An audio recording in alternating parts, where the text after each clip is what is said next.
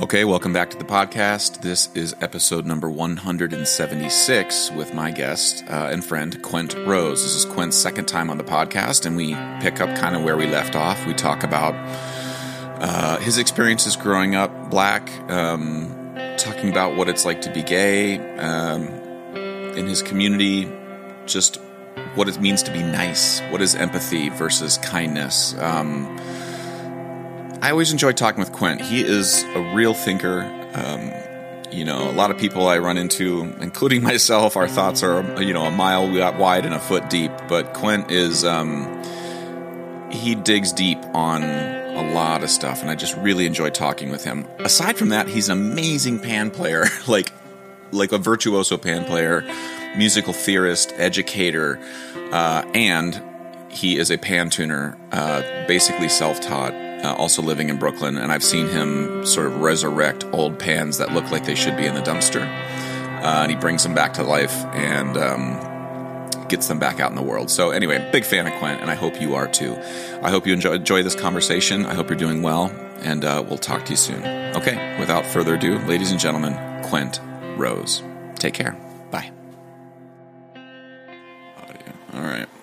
Take a swig of the potion here. All right, Quent Rose. We're gabbling Okay. this to order, buddy, Okay, okay. whether you like it or not. Um, okay. How you doing, man? I'm pretty good. Well, yeah, I think I think I, I think we need to stop asking that question of others for like How are they doing? the next six months, maybe just a moratorium on the phrase "How are you doing?" I mean, I guess, but it's it's useful. Otherwise, in American culture, what do you say to somebody to greet them? Um, the We- we just gotta come up- anyway. we got to have a new one. Like, "Hello, I know you're probably shitty." Like, No, start with it's that. Part know? the, it's the it's part of the American dream. It's one of those habits to live in a world of people with shit. Well, they they don't though. It's all an act. In my whole life, I've had one specific statement follow me, and I've never followed it, which is be nice. Be nice. I've had so many people my whole life. um, Be nice. I taught preschool for three years. I never allowed any student to use the term be nice Why? because it's an act. Oh, It's literally an act. The definition of being nice means however you happen to feel, be nice. We try to make it benevolent and say it's, it's like kindness. No. When you're asking someone to be kind, you're asking them to behave and feel empathy, right? When you're asking them to be nice, you're asking them to portray empathy, even though you're seething inside. Yeah, I like that you you make the distinguish there because being kind is an act of empathy. I mean, it does like.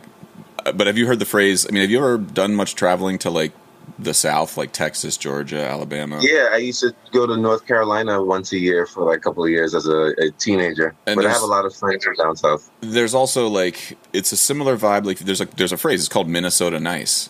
Um, like Okay. like that the the sort of demeanor in the South, for example, is like everything's like you call everybody Mister Mister Josh. You Yeah. know, and everything's like you know yes sir. Everything's very polite, very kind on the on the surface. And and again, not everybody is is an asshole, but by and large, the sort of baseline is sort of like yes sir mr josh like right there and then in in, in massachusetts or not massachusetts in minnesota it's a different sort of um i don't want to say deference there's like a like we love you welcome here like everything's very calm like very kind and welcoming all the time all the time kind of like you could run somebody's dog over and they'll be just oh well how you doing I, you know, have you seen the weather recently i'm really sorry to hear about my dog you know like it's just like a weird cultural thing and it's called Okay. minnesota, minnesota nice i'm definitely sort of painting with a broad broad brush here but I got, I know I got you. It's the same assumption that all New Yorkers are aggressive and, and angry Right. people that Right. don't want to make eye contact. Right, you Yeah. just walk by a million people and it's perceived as being rude. Um, you know, if you if you walked and talked like that in Dover, Ohio, where I'm from, or in Trinidad, even like if you like one of the things that I've, uh, Kendall and I talked about this, and I didn't. I start. I notice it now. It's like my dad was was in a wheelchair, so I see wheelchair ramps now Mm. everywhere I look. You know, and Kendall told me this That that was not. that he um how did he say it? It was something like he was really bothered when he walks in the room and says good night and no one responds in American culture. Um, and now when I go, like when I'm in Trinidad, um, everybody responds when somebody says good morning, good day, or good night. Everybody. And mm-hmm. you know, in Ohio, it's not that people like there's a there's a the the way that we all say hello is like like you just walk by on the street, you nod, and it's not rude if you don't respond hello or good night back. Um, but in Trinidad or in parts of Brooklyn, you bet, yeah, it's it's anyway. It's just yeah, to me, it's interesting it's like, to see how different pockets of the country see and act. I've been and, trying to, I've been trying to behave like a sociologist in the last couple of years. I find that the, you know, all the peaks in psychology and all that stuff. What they do is they kind of they force you to localize your understanding to an experience that's specific. I was trying to figure out what are the real broad experiences that are happening that that are becoming rules of our community and rules of our culture without realizing that they're rules. Right. Like that being nice, like the way that we say hello or goodbye. Um, and I've always noticed that in growing up, the school that I went to growing up was mostly West Indian teachers. And when I say mostly, I mean all. They were all West Indian teachers. So I didn't see an American or even white teacher until I was in the eighth grade, where I had some weird program where they would take students to Stuyvesant um, and take classes. And even then, I had the same weird cultural shocks. I would walk into classrooms and say, "Good morning, good afternoon," mm-hmm. and it took me a while to learn. Oh yeah, this is not this is not normal for like classroom culture. Right. Because well, in the home, yeah, you know, ever you never walk right. into someone's home and see another human being alive in it and not greet them, and then to not have it said back.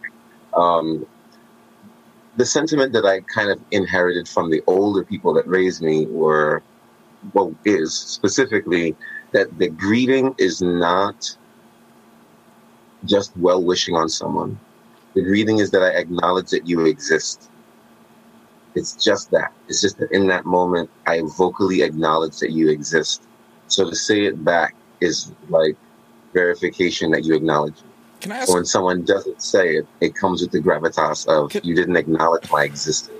Can I ask a question? And I and I again, I'm asking out of ignorance here, and you can tell me if I'm anywhere close to on base here. But the the, uh, the the tenor of discussion right now in society about inclusion and the way we talk about different populations of people who are served or underserved or privileged or underprivileged, all of those things. Um, there is a sense that I get that like in the Caribbean culture, the the if your baseline, the baseline there is acknowledgement of existence, like you just said, like that's the sort of foundation upon people are, are, are dealing. That's not something that ever crosses my mind when I say hello to somebody or somebody says hello to me. And I'm curious for you if this is something that you could that you think is tied to the like the the colonialism, all of that stuff for hundreds and hundreds of years, where people literally were looking at cultures and people and not even know, not even like pretending like they don't exist, and um, like it, how yes. am I projecting here or like what? no, no, no, no, no. You're not projecting. You're observing. Um, you're, you're observing. You're you're noticing this either the conversation or the behaviors between the different groups of people. You're just observing it's important that we get away from seeing the differences or the subtle differences in communities as just immediately like we're getting too racially charged. I hate using that word because we're all one human race, but we're getting like sensitive to it too much. Um, I think that you should always consider that your heart about this is to seek understanding in what is different, what is the same. Like you're always seeking an answer. So you personally or anyone that you know of that's always in this, why do you all do this? You know, like what is this about? Like why do you eat doubles with your hands instead of on a plate? Like I don't wonder about that. I'm fine with that. That that that, that makes total sense to me. Are you kidding me? But it could be subtle things like yeah. that that yeah. that you're you are not new to, but someone else may be new to that they're seeking an answer for. That is the heart of how we avoid all of the racial crazy.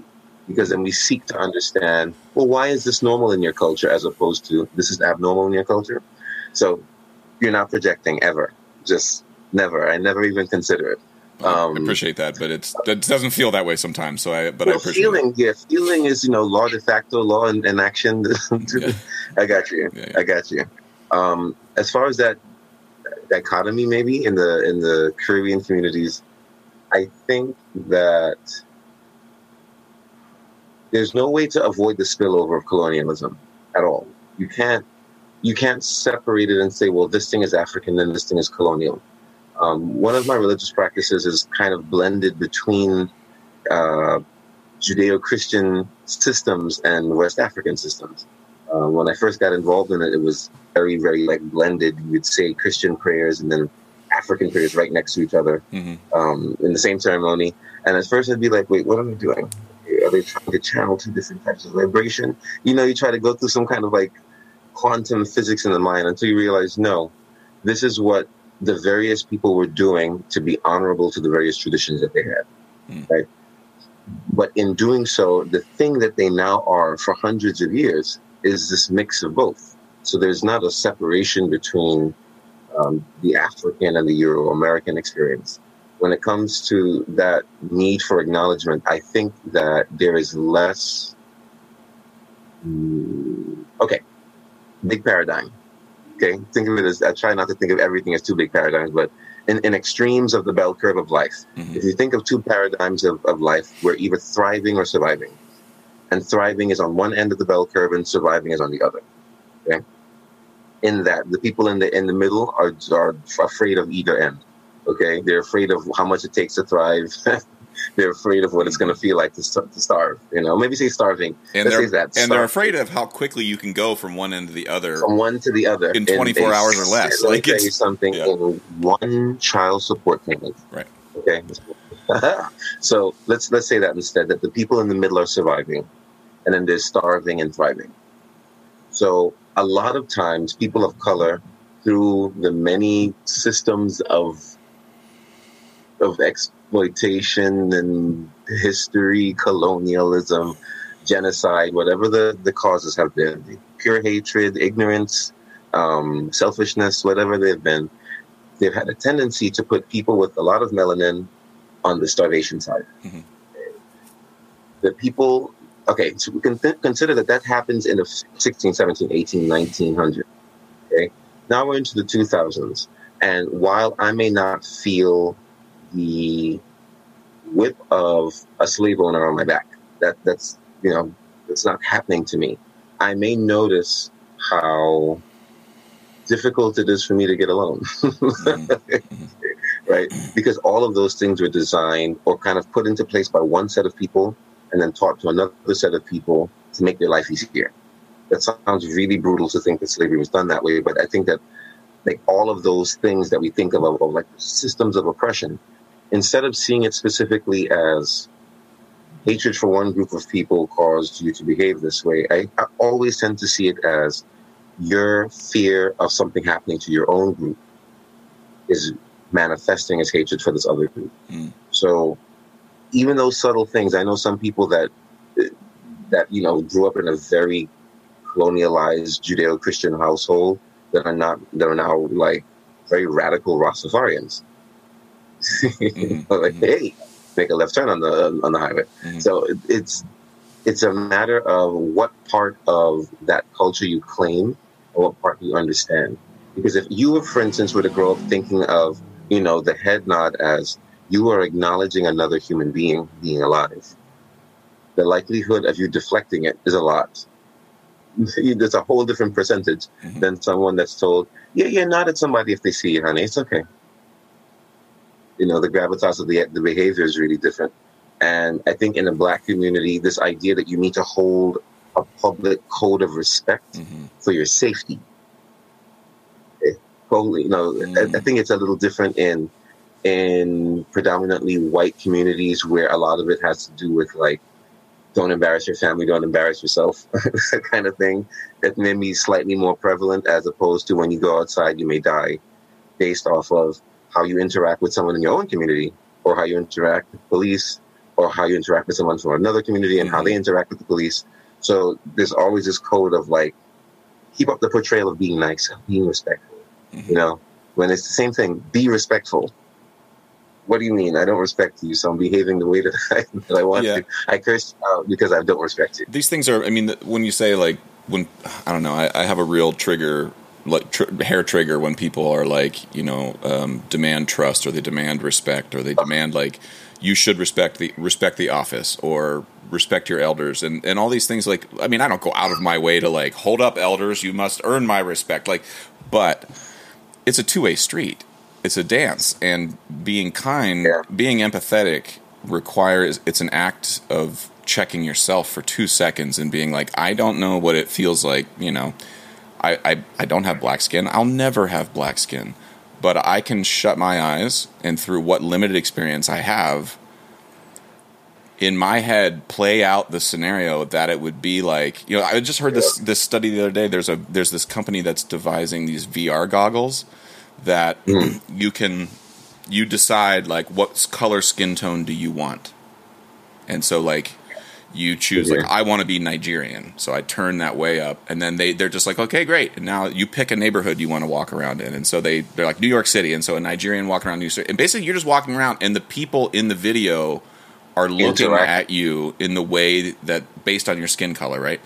And they're like you want to choose a white person and you can just you're just soaring through town and like nobody but then as the darker your skin gets depending on what store you walk into your skin color could be brown but if you're black walking into a store that was owned by a dominican like all of these things are so nuanced and messy but for me as a mm-hmm. white person if i put those vr goggles on i think that what they're trying to do is really hit the idea that this stuff is learned that that racism all of this stuff is taught to you because somebody told you oh be afraid of this person or x y and z and if you can sort of show people people need to it needs to be their idea you can't tell people they're racist and have them wake up one day and be like you know what Yeah, that doesn't they're work. right you're It- right you, they have to know they have to know what that feels like to have a cop look at them funny or to have a store owner just sort of have their little uh, price gun just walking around behind you every time you shop you know doesn't like work.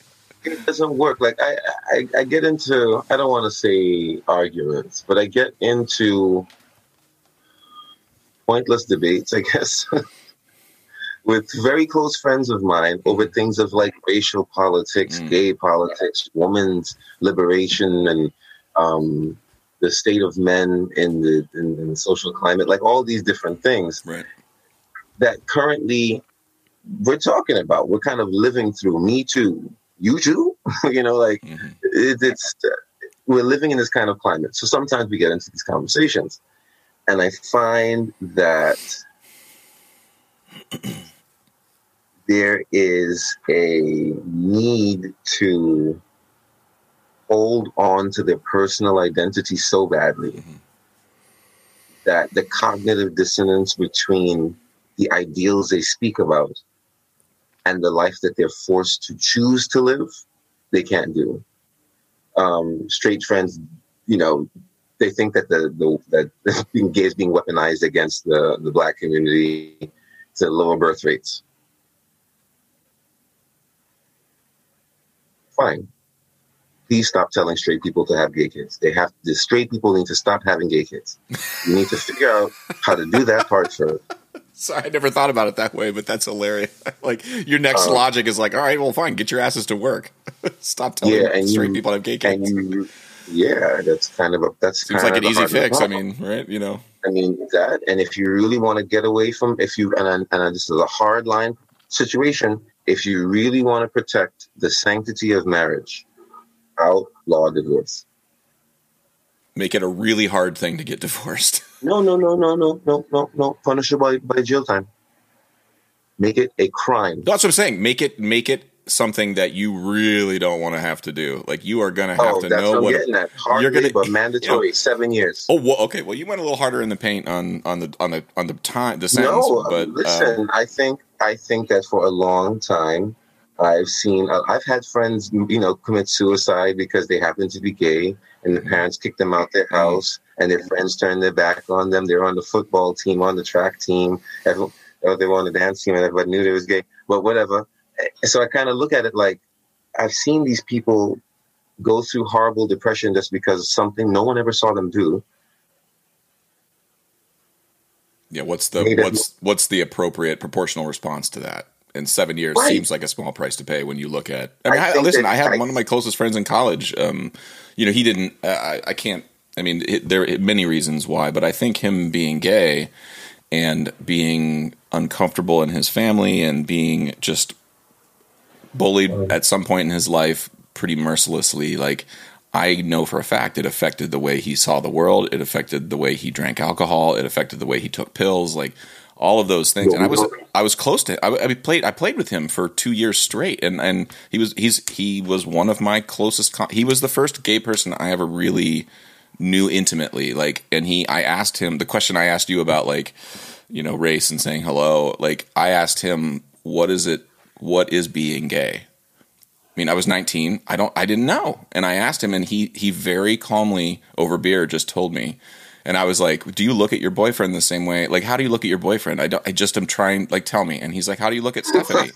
I, and listen, I, but but it was the type of relationship I had with somebody where he wasn't going to run screaming through the room comfortable. because he knew. And I Yeah. could, but man, it's not like asking that question and him answering it was easy for him or me. But no, but, no, it, but but he he really t- he just looked at me and he said, "Well, when I roll over in the morning, I look at him and I think I'm the luckiest person in the world." And kind of, yeah, the day sucks. Other stuff sucks, but like that's a big relief to start my day that way. And I was like, oh, well, that's how I feel about Stephanie. So cool. Like, like, pro- not it wasn't a problem, but I that answer, that question for me had been answered. And I wish there was a VR goggles for that too. Like everybody just needs to be able to get VR goggles on and ask the questions that they feel like they need to ask, and have somebody be kind to them when yeah when that happens. But again, it's trust. Think- you can't just ask that. You can't ask that question of a total stranger. You know, like you gotta true. yeah.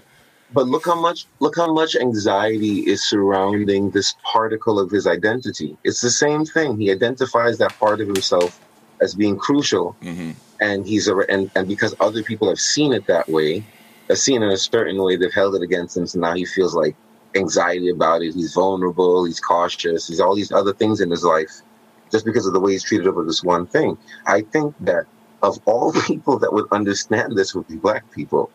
That this thing that they Mm. feel they have no control over causes the world to, for whatever reason, causes some people to just have an inflated reaction to do it for no reason. That isn't that the same thing? It's the same thing with women.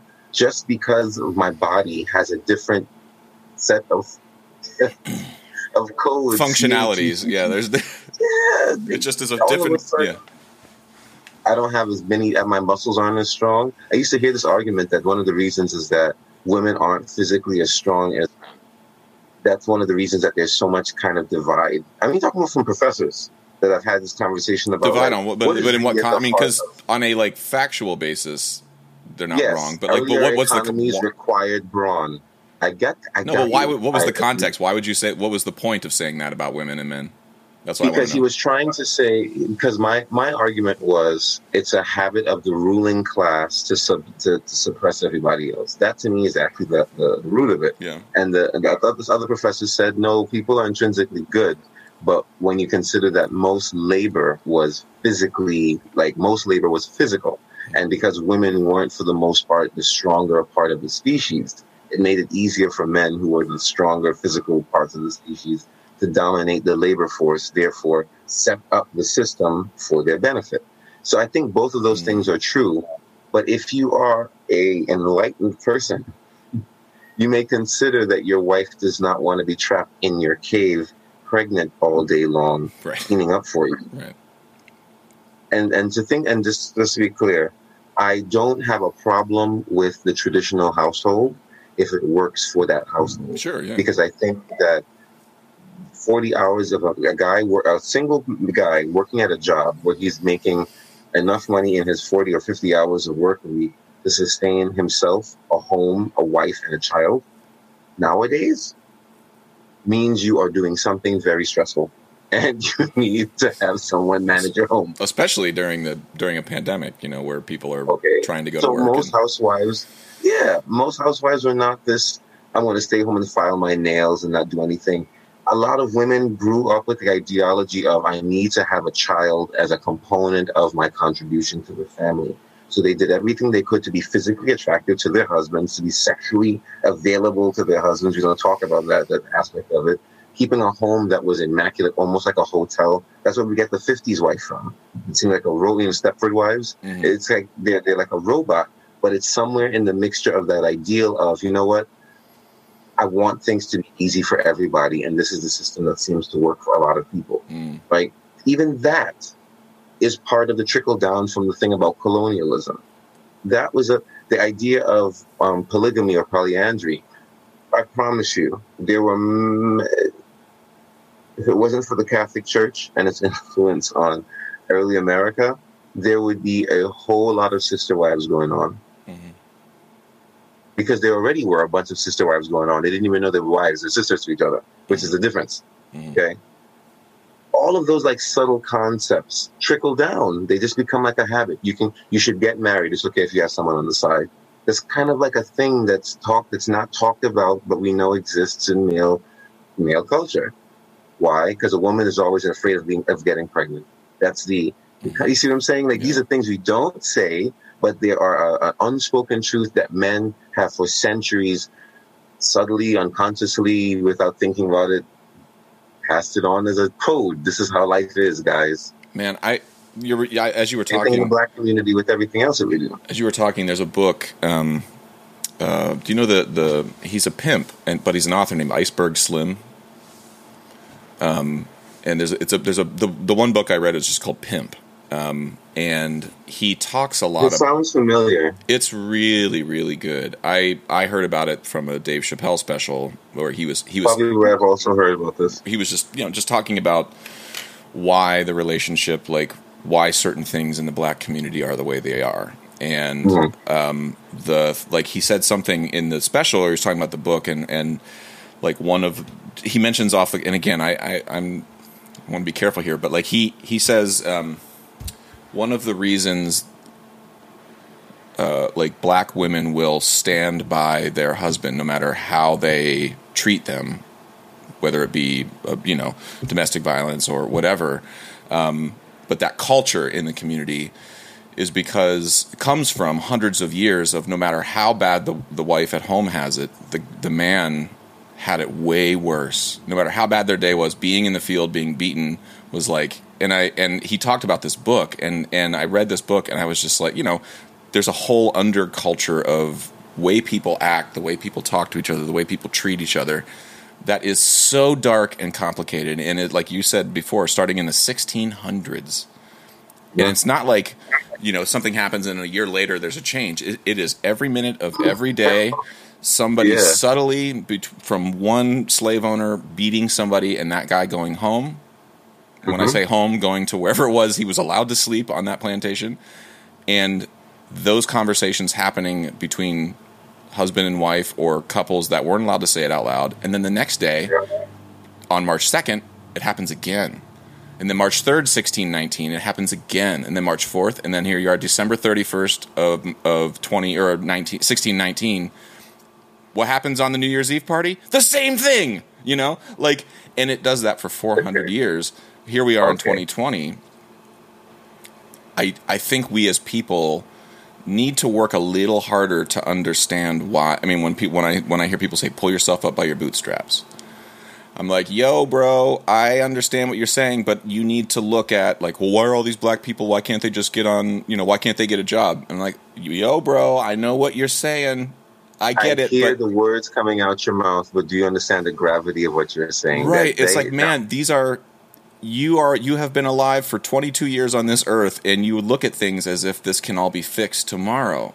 Like I said, March Never. 1st, 1619, and then March 2nd. These are day after day after day. Yep. So this idea that we're going to solve it tomorrow, and if we don't solve it tomorrow, we failed. It's like, man, it's going to take another 400 years of day after day of just, you know, constantly trying to remedy that. Um, and it happens on that local level, like saying goodnight and responding. Like those little tiny, those are tiny little signals. They're little red flares that go up that sort of tell you how you can act in a room. Kendall talks, like I said, Kendall mentions that when he walks into a room at Princeton. How you act, that's true. And um, but not just how you act in a room, how you act in a neighborhood. When I walk in a neighborhood in Crown Heights, I don't act the way I act when I walk in a neighborhood in Yeah, Connecticut. the need for code switching is is the same thing because when you talk about the, um, ah, I hate that my memory does not hold on to names well. Um, I had a lecture at City Tech. Um, it was concerning a woman's book. Thank God I read the book. Um, but there's a scene that she writes about. Can't remember if it's like her retelling a story or not, but there's a scene where she writes about um, a little girl and her maid. And it just so happened, I think it was the day Martin Luther King got shot or something like that. Mm-hmm. And the girl and the maid is in the house, um, like crying and weeping to herself. And the little white girl comes in, and this happens to be the, the owner's daughter, the, owner, the the boss's daughter, you know, whoever hired her to, to clean and to be the house person and sees the, the lady crying and tries to console her by saying, "Oh, it's going to be okay. It's going to be okay."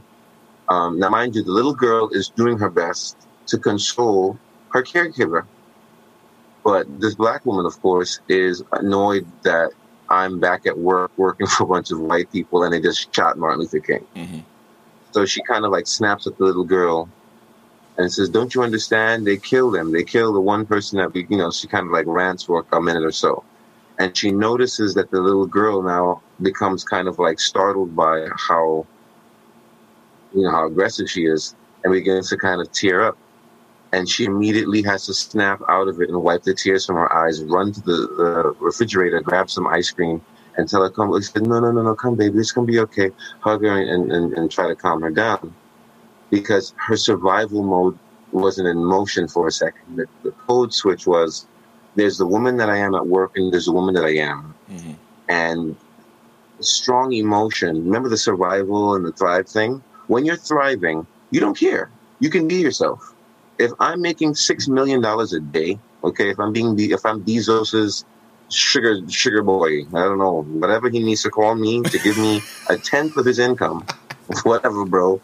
Will, you can find me online. You got Google. I got an Amazon. I'm the only Quent on the planet. Hit me on the Cash App hit me on the Cash App for a one time. Okay.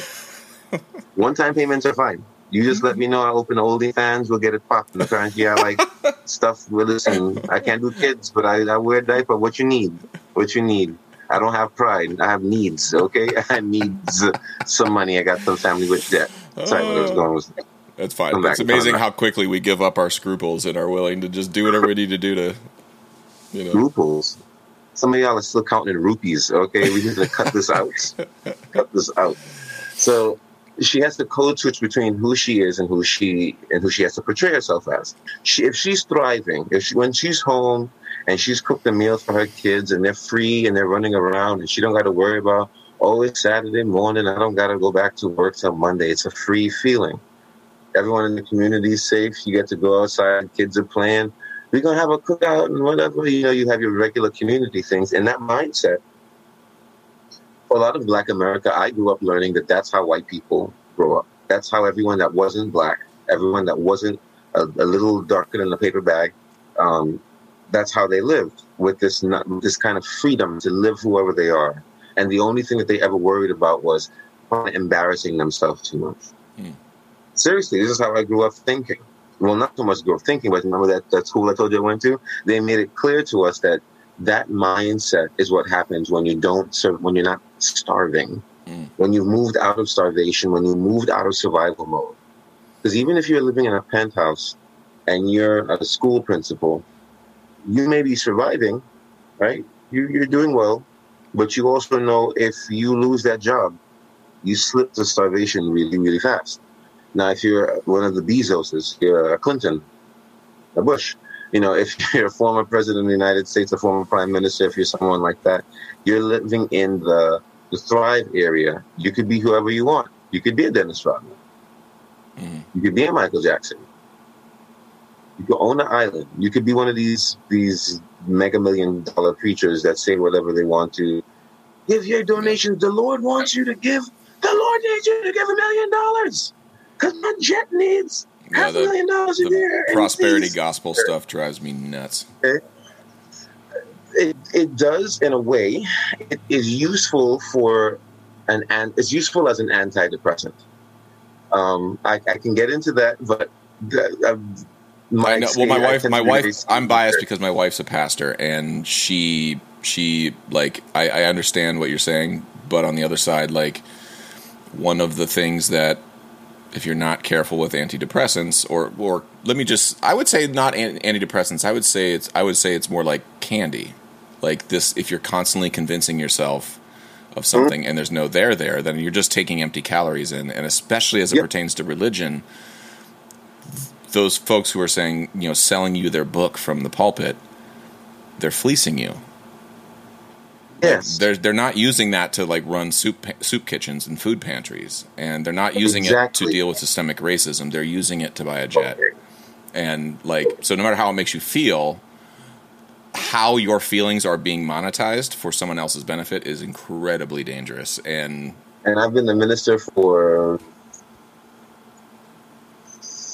at least 15 years, mhm, a long time.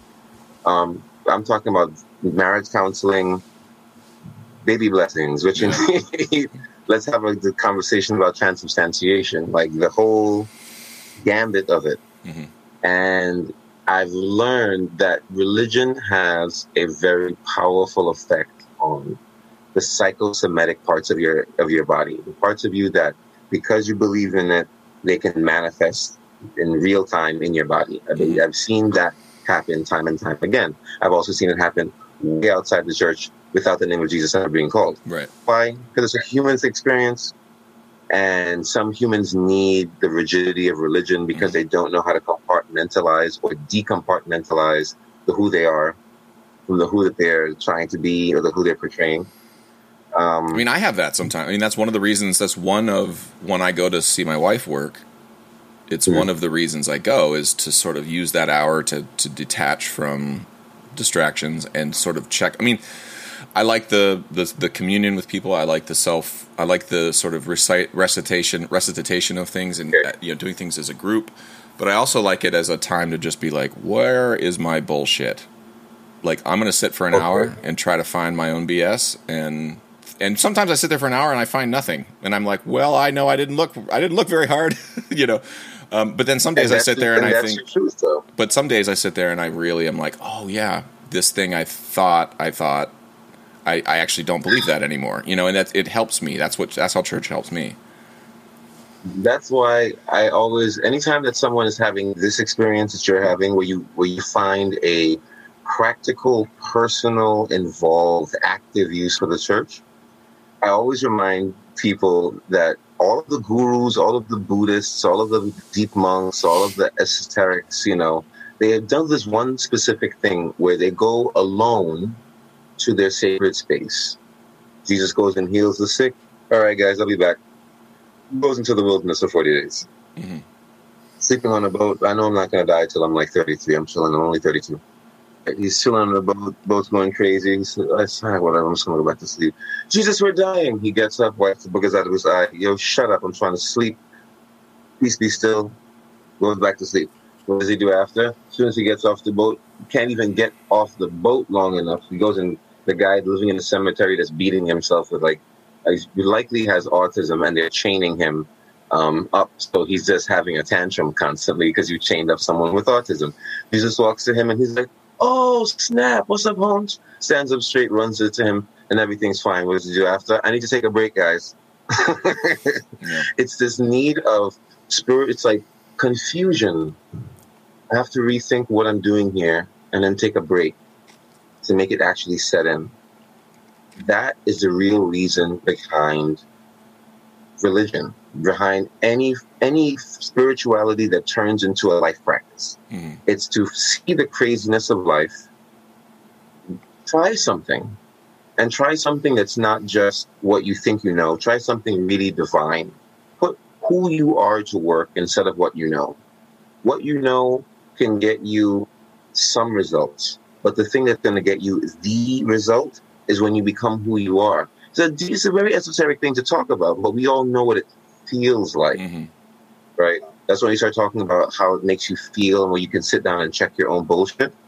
That aspect of knowing where you are weak and know by your own standard and knowing where you are strong, again, by your own standard, is the way that we become more divine. Some people are afraid of this idea of becoming like, oh, you're trying to be like God.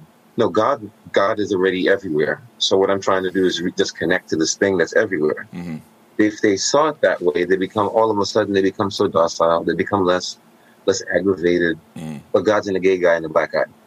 He's in. He's in the Nazi. Mhm. Okay. He's in the Confederate. He's in Attorney General Barr. He's in Trump. He, he, they, it. It's just as animating to them as it is to me. So when you start thinking about what's really different, like why is this person this way? Why don't they understand? Where's their empathy? Right? Where's their love? Where's their where's their mind? Yeah. You have to start considering that the the thing that animates all of us, the thing that's really powerful about all of us, is indiscriminate. It just turns us on. It does not give a shit Mhm. what we do with it. It just turns us on. The meaning of life is to do something with it. Right. For some people, they sit on the couch, they do nothing, and and, and sometimes that works because sometimes they're a good example. They become part of a growing statistic. What does that statistic say? People that sit on the couch and do nothing all their lives develop these diseases. Right. Now, someone like you and someone like me is like, hmm, I want to sit on my ass all day long. What's the worst that can happen? Then you see Supersize Me, and you're like, fuck that. I'm going to get up and walk around my house seven times. right. Right. Yeah. I mean, uh, So, you know, look at the world that way. Just do not become another Trump. We don't look at the world that way. We look like, oh, we got to fight the Trumps. Wait, wait, wait. First, identify what made well, because and, and again, but sorry to interrupt, but I but I I look at somebody like Trump the same way that I look at somebody like slavery in March of 1619. Like Trump is not somebody that is like it, there's not like a row of presidents at Target that you just go in and you're like I'm going to Yeah. pick that one. It's like okay, yes, in a sense that's what happened. We picked Trump, but him being who he is is a result of you know March many, many, many, many. March 3rd, 1949, when he was born, or Okay. whatever it is, and he comes out and his dad says something to him. And then March 2nd, or March 4th, his dad says another thing to him. And then March 5th, his dad actually Okay. doesn't allow black people to rent any of his buildings. And then March 6th, Thank you. it's like all of these things. And so when Or turn Coney Island into a piece of shit. so when I look at when we look at people like Donald Trump, I'm just like he was a baby. Right. And and he was turned now again, I'm not an evolutionary geneticist or biologist, Well, but but on some level, and I think that does play into stuff, but I, on some level he was taught this slowly over a long period of time. He's a we are all systems. All of us are systems. True. And True. he is a particular system that was built by putting one Incentive. grain one grain of hate on the pile every day of his life and here we are now No, We- no, we got to be careful. Look, look, um, we have to be careful. Why? We have to be careful. Okay. what, what was that where was i what was i not careful with i'm just curious the, the hatred. Sometimes it's not. Remember, it's more. I, in my experience, I've found that when you have deep discussion with racist people, with people that come across hateful, when you have discussion with them outside of their trigger, it actually is difficult to find the hatefulness. It's difficult to find the racism you move outside of that trigger, you don't let them see someone of melanin, all of a sudden they're actually a regular person. For instance, I've seen this before where I'm either the only black guy in a, in a, group of musicians. my music composition. they many composers there were in the 90s. Um, early 2000s in Brooklyn College. There's speaks in Russian. Um, you you kind of get accustomed to people seeing you as like, oh, you're the cool guy. So you know, you come with you come with like culture and and Mhm. stuff, and they come with their like, I've been studying the piano for 27 years, and I'm 26. like, you know, Mhm. you get you got to kind of like combat that. Somewhere in the mix of that, you learn that the things that they would normally hold against other black people, other people of color, other Caribbean people, um, they wouldn't necessarily hold against you if they've been forced to see you outside of their trigger. Uh, we've, I, I don't know if you've seen the, the movie. It's a movie about a black police de- um, deputy that acts like a white Klux Klan member, ends up oh yeah, befriending. I think the black klansman or something right Yes, And the way that he was able to do that is to approach the issue outside of its trigger. You are merely triggered by the way that I sound or the way it could be the dialect that I speak and it could be just the way that I look. If you connect to me outside of that trigger and then you see me, it confuses your trigger. It actually will, will, will make you hesitate to pull it. Then the more that you know me, the less likely that that trigger will happen. All reformed racists have the same exact MO. They grow up, I grew up learning this thing this way. I have the same exact thing that you're saying. Their environment kind of inculcates into them and they become normalized to this this unspoken of rule that's sometimes very blatantly spoken about in private or in public. And then they grow up just normalizing it inside. They have these ideas. Well, when I was 13, we had this this guy that stole a pen from my father's house. It was a really expensive pen, so now black people steal. Now I don't trust black people. That's kind of thing that happens, and I kind of just I have a I have an example of the thing I've been indoctrinated into. So now it's it's evidence. Mm-hmm. Evidence of my indoctrination. Wendy and Wendy and William were holding hands. Now Wendy's pregnant. Mama Mama said if you hold hands, you get pregnant. I'm never holding nobody's hands. Right? They get that kind of thing when they're like six and 7 mm-hmm. Then they grow up their whole life having an aversion to being casually affectionate. Well, but, that, like but that's weird. that's that's my point about Trump, though. Like every day of his life, but he was hatred. What's that? But it's being, but is it being fed hatred? That's what I, I think. If, well, if I, you tell your tell your white friends to be careful that they're not making their friends hateful or they're not teaching their children hatred, they will not understand you. Even if you use the word bias, it makes it seem like you think I'm not smart enough to know when I'm being biased. The trick to it is to tell them, be careful of what you are showing is different. What are you saying is different? Because if I've had this argument, I am not racist. I am not racist, but you won't, but you're angry at your daughter for being with the black guy. No, it's not that he's a black guy. You know, I don't know what kind of job he's going to make. I don't, he says to go to a list of like, these are all things you think about because he's black. Mm-hmm. And he can't, he couldn't put the, the two together. So we ran an experiment. After like two months, I said, you know, bring another guy to the house, bring a white guy to the house and see have a response. Then all of a sudden, his reaction was a lot more benign. He sat down and talked to the guy. Mm-hmm. What is that telling you? He's he doesn't see his disdain for one group over the other as being racist. In his mind, he's protecting his daughter. You got you see what I'm saying? Yeah, totally. That, totally. That's the same shit that happens in the black community. We are I'm extremely racist. Are you kidding me? I went to school and actually read the history books. I, I paid attention. I live in Crown Heights with a high population of Hasidic Jews. Mm-hmm. You racism, discrimination, bigotry. I once had a group of three Hasidic men stand at the corner and because the, the, the, the, bell, there's like a, an alarm that goes off that tells them sun is down or it's around the time that they should stop. You know, they have to observe their, their, their religious observance of not working mm-hmm. because it's Sabbath. Um, where they stopped me and asked me to carry their bags. Mm-hmm. Now, I want you to think about how this sounds in the year 2019 mm-hmm. to have me carry three Jewish men's bags home Right. So I just took my headphones back in and kept walking. Um, I've, I've done it before for older Jewish men, old, like the old, like these old ladies that got the cart. Can you help me with it? Yes, I'm going to walk you 17 blocks. I'm going to put you in an Uber. I've done all of that. When you're older, when you're older, because I've already learned to normalize this person may die today, help them.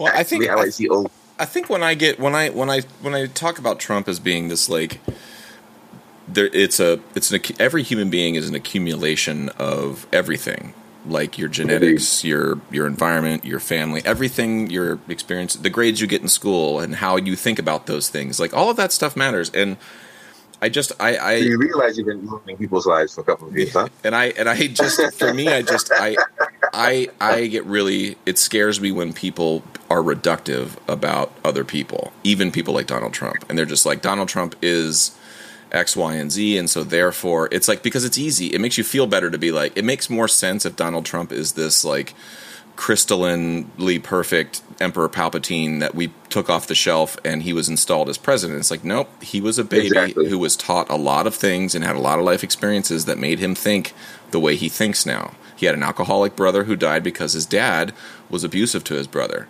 So let's But talk they about don't know anything about that. but let's but like ask yourself how rational would you see the world if your dad was abusive to your brother, he drank himself to death. Now you don't drink anything other than diet coke as a result of that. No coffee, no alcohol, no nothing. Like Nothing. he doesn't drink Yeah. caffeine and alcohol not because he's a weird guy. It's because his brother died a horrible death, death of alcoholism and he's scarred. I mean, this So he idea doesn't want any kind of stimulants, any kind of anything that would enter his body that way. but like this idea that we see him as this profoundly unhealthy person but we look at his lack of drinking as sort of like we don't see like it's just i don't know i just reductivism is is um it's exhausting to me. And and, and, and i'm i i, I want to pivot here real quick because i got one final question. I know you got you got to get going here. Um but i wanted to touch on this because he's come up in my mind a lot since the pandemic lockdown happened. I posted the other day that like mark brooks was the last person i shook hands with. Like and i don't know how if you if you've thought about the last person you shook hands with or hugged um, when the pandemic happened. And maybe we've all had different experiences in shaking and hugging people recently but You mean like right before they were like, shut everything off? right. Before it became apparent we shouldn't be shaking hands mark and i shook hands and it's it really burned it was really in my my memory. That moment imprinted on me but i but shortly thereafter dougie passed away and all of a sudden now i was starting to see I was forced to deal with what I thought a community was because everything my entrance point to the community was Dougie. And Ken, I mean Kendall first, but Dougie was the sort of father figure of the community that opened the door for me. Right. Now he's gone because of COVID nineteen, and it's every couple days I start to have these moments of anxiety where I think like I know what Dougie was doing on a daily basis and how encouraging he was to people like you and Damani and Kendall and, and other folks who came through. And I really I know we only got like ten or fifteen minutes here, buddy, before you gotta run. But what for you has like and I, I spoke with Dr. Don Batson the other day, um, and Mhm. it was just what what for you is the thing I, I kind of I worry that Dougie's legacy and the work that Dougie did I don't worry that it's that it's not going to be carried on in a beautiful way in some way, but I just worry that his existence is like poof, gone and there's just so much chaos right now that like the due I think he's deserving of in terms of just a like calling balls and strikes of the the doors he held open for people and creating crossfire the environment he created for not just students but yourself arrangers Damani and Kendall to have this experience I'm curious for you what if you've had time to think about it what are some of the things you've just been thinking about um, after Dougie passed and sort of what the last six months of chaos have sort of where's your head been with that because my head's been spinning a little bit and i'm just kind of curious because you were Yeah. closer to dougie than me Um, Dougie, Dougie and I have a very strange kind of relationship. So, Dougie, I don't want to say he was using me, but Dougie came to me for advice, basically. So there'd be days where Dougie's sitting in a councilman's office, and then the councilman's like, "All right, um, if you want me to, to work on this project for you, you gotta have to bring me some some representative of a band to speak to. I gotta make sure this is not this is some legit stuff. So I'd be in a situation where Dougie comes into the school and they call my desk they call my desk phone. I was like I tell one of the students to answer the phone for me. I never answer the phone. I try not to ever answer the phone. I'm Mhm. teaching. My job is too important to answer the damn phone. Um, they answer the phone, hey, it's somebody from the front desk. Somebody at the front desk, who is it? Your father. Father. Okay. So then I kind of just go back to teaching. All right, go back, you know, and then Dougie would walk into the room. So for like the first year, everyone thought that Dougie was my father. Did he just lie did he just lie when he walked No, to the school or what when the woman came in, I, when the woman came in, I said, um, she, her name was uh, Melissa. She's a like she was a, a desk manager at the time. She was more than a desk manager. She was like the single glue holding the school together that no one knew. You know that person. So she comes. She's like, "Hey, about your dad?" I was like, "So I said, yeah, dad." And he just he just stood there with this kind- with this kind of like. yeah hands So on his belly asked like he does So I asked him, like, why did you tell them that you were my father? She said, I didn't say that. When she, uh, when I asked for you, um, the front desk person looked and said, "Are you Quent's father?" And he said, "Oh, I wish." So that kind of just stuck. Oh, got it. Okay. Um, but yeah, so I just kind of like I'm not gonna hold this against you.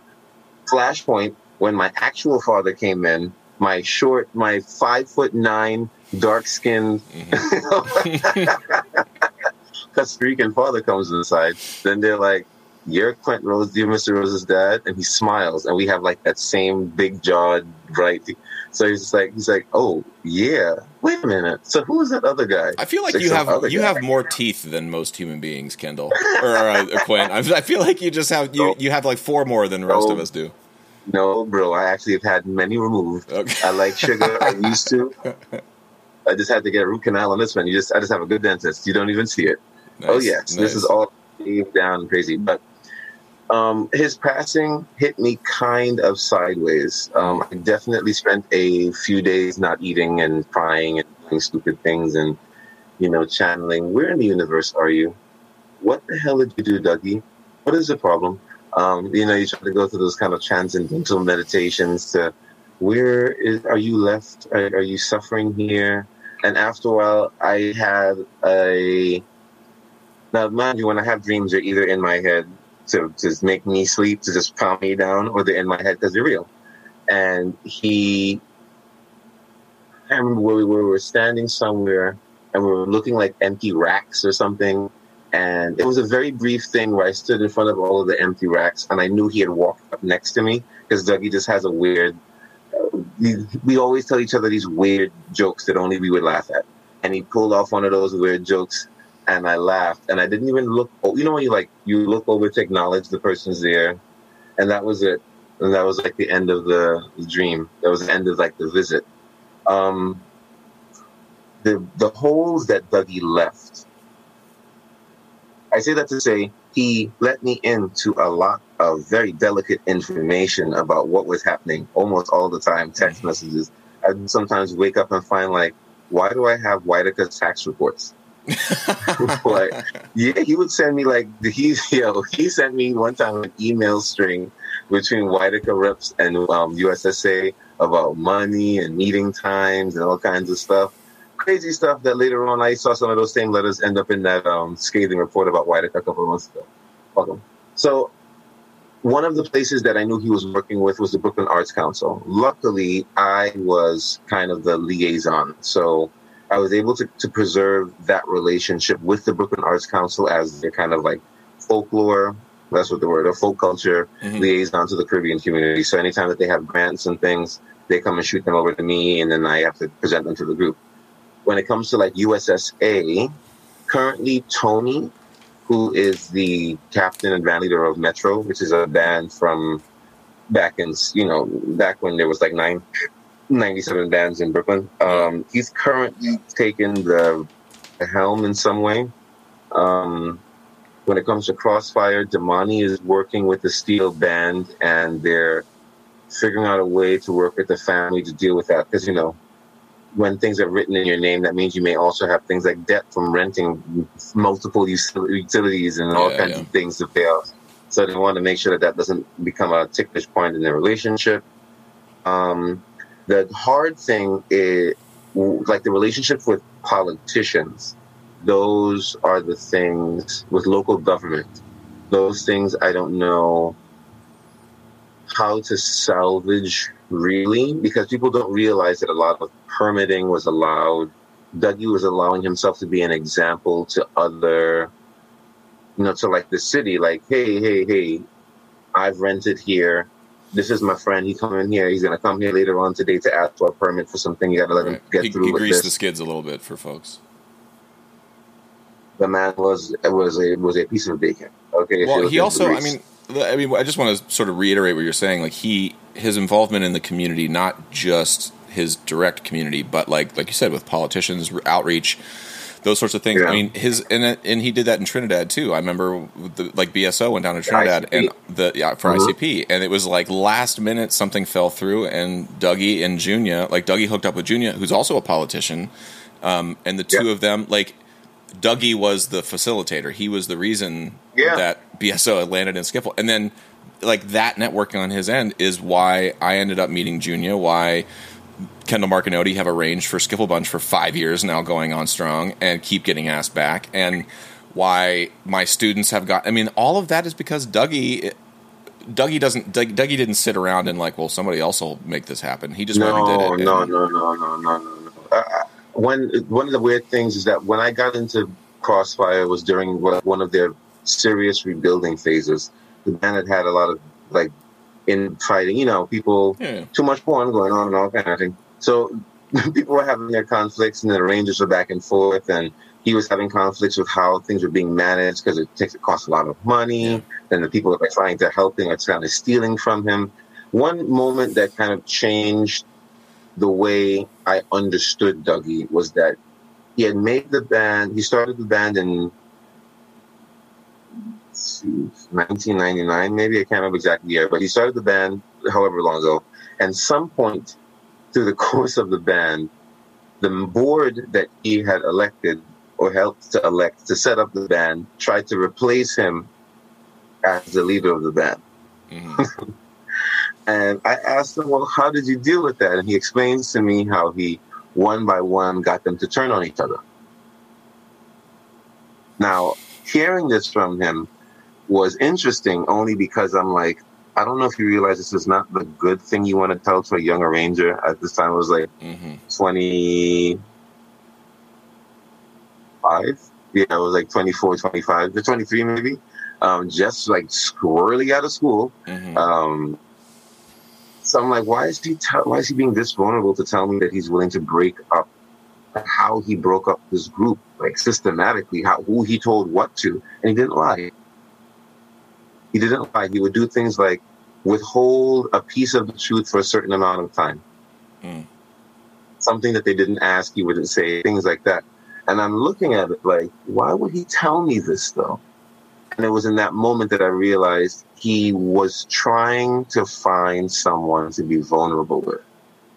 And he was looking for someone to share, like, this is how you do it. Like, I need someone that's receptive to know how to do these things. And he's always wanted to give the secrets away. Um, what's unfortunate is in the Brooklyn Pan community, there's a lot of paranoia. The paranoia is brought about mostly from the starvation mentality, where they see somebody get something and assume that the reason that they got it was by not giving some of it to someone else. Mm. So I got ten. I got a book. Of, I got a, a bag of corn. Um, I got my bag of corn, but because I'm the leader of the USSA, it should have been my responsibility to give everybody a piece of corn because I had a bag of corn. What they forgot was that the leader of the USSA is just a spokesperson. So that bag of corn was for Crossfire. You, you work towards getting something, and Mhm. they they didn't work towards getting it. But that's the kind of thing that started to happen with everyone that became a USSA president. That your job is not to help your own band, it's to help every band. So unless they were doing things that were moving eight or nine bands of people at once that were benefiting large swaths of people, it wasn't considered legitimate. So some of the Brooklyn community became distrusting of Dougie. Hmm. Why? You tell a bunch of people you're very sensitive fans, plans, what do you think is going to happen? Someone's going to be a saboteur. Someone's going to talk too much. Someone's going to feel like, no, you shouldn't have it. So I'm going to block you from doing it. That's the Mhm. actual thing I've seen. I've been on phones with people. Like I'm there, I'm on speakerphone listening to them talk about how they're trying to sabotage the band. Mhm. Listen, boy, I know the man trying to rent you the yard. Like I tell them they have all kind of party and things. Nah, I don't want them to have the yard. Fuck the guy, I don't like he is a seriously. That's the kind of thing that they would do. And I would be on speakerphone when the guy, yeah, yeah, right, I'll call you back. Quincy gets that? I was like, damn. All right, I'll let Dougie know Mhm. and that's the kind of thing you would you would laugh at. And you'd go tell Dougie, and Dougie would make some joke. He'd say, "You know, that's Oshun." You know, Dougie was versed in like things about Orisha tradition and all of that. So you'd say like, "Yeah, yeah, yeah, you know how Oshun is," and then he would laugh. That laugh, that damn Well, laugh. I, you know, one of the th- the thing. My wife is a pastor, as I mentioned, and she's spent some time with people who have gotten sick or have had to die, and during Corona, and the thing that breaks my heart the most about just the circumstances around when Dougie had to pass was being lonely. And I still to this like you know, Dougie was never lonely. He was never by himself. There was always somebody, no. whether it be with his, you know, unless he wanted to be, unless he wanted to be, but but like his wife with the the food in the yard. Um, everybody, yeah, like he yeah, built, yeah, he built a community around him, and just the idea that it ended while being alone is just the heart. Like to me, like that's I'm not being rational about it. Like I know Dougie was never really alone, but like it it hurt. It sucks. I I don't know how to like think about that stuff, but I will say this, Quint. I I think Dougie I'm just going to challenge you a little bit here, and then I'll let you go. I think Dougie's mm-hmm. not wrong about you being a good politician, and I think there's a hole there. and I would say I would lobby for you to pick up that ma- that mantle and run with it because it's he it's it's important work, truly important work. Yeah. It has to be done by somebody. It needs to be done well, and you are a very thoughtful person, and um, you lead. I, you lead, too much. What's that? I, I, don't. The idea of decorum, like when I know someone's deflecting, you. But, I'm going to be the radical one. They're like, don't, no, no, you just, can't just curse everybody out. But you can. but I think the one thing I, I think Dougie did is he figured it out in his own way. Um, when you say, "Come here, I want to show you how it's done," I think he wanted yeah. to show you how he figured it out, and I think you. Yeah he chose you in some weird way because he knew you would figure it out in your own way. You don't need to be the politician Dougie was. Dougie didn't. Dougie had a lot of decorum and could sort of like dance around issues. And if you can't, yeah, he if he thought that was a deal breaker for you, he wouldn't have talked to you in that way. And true. so I would say, I would say you should not use it as a superpower. Use your lack of decorum as a superpower, and go in there and and if you can if you can use your little pickaxe and and knock loose a shitload of money money for the pan scene, um, I think your time will be well spent. But uh, man, that's just my my advice to you as a friend challenging you. I think um, you could you could do some you're, good work. You're the third person since this pandemic started to tell me this exact same thing. Well, then take it as data points that you you Quint as a wise person should probably look at as data points that you should look at. Um, buddy, I appreciate your time. This is it's always good to talk with you and I don't know that we solved anything, but I learned something, and that's kind of all I care about. So thank you. Um, safe travels out there, and tell the castle you're going to rehearse with Kasim right now.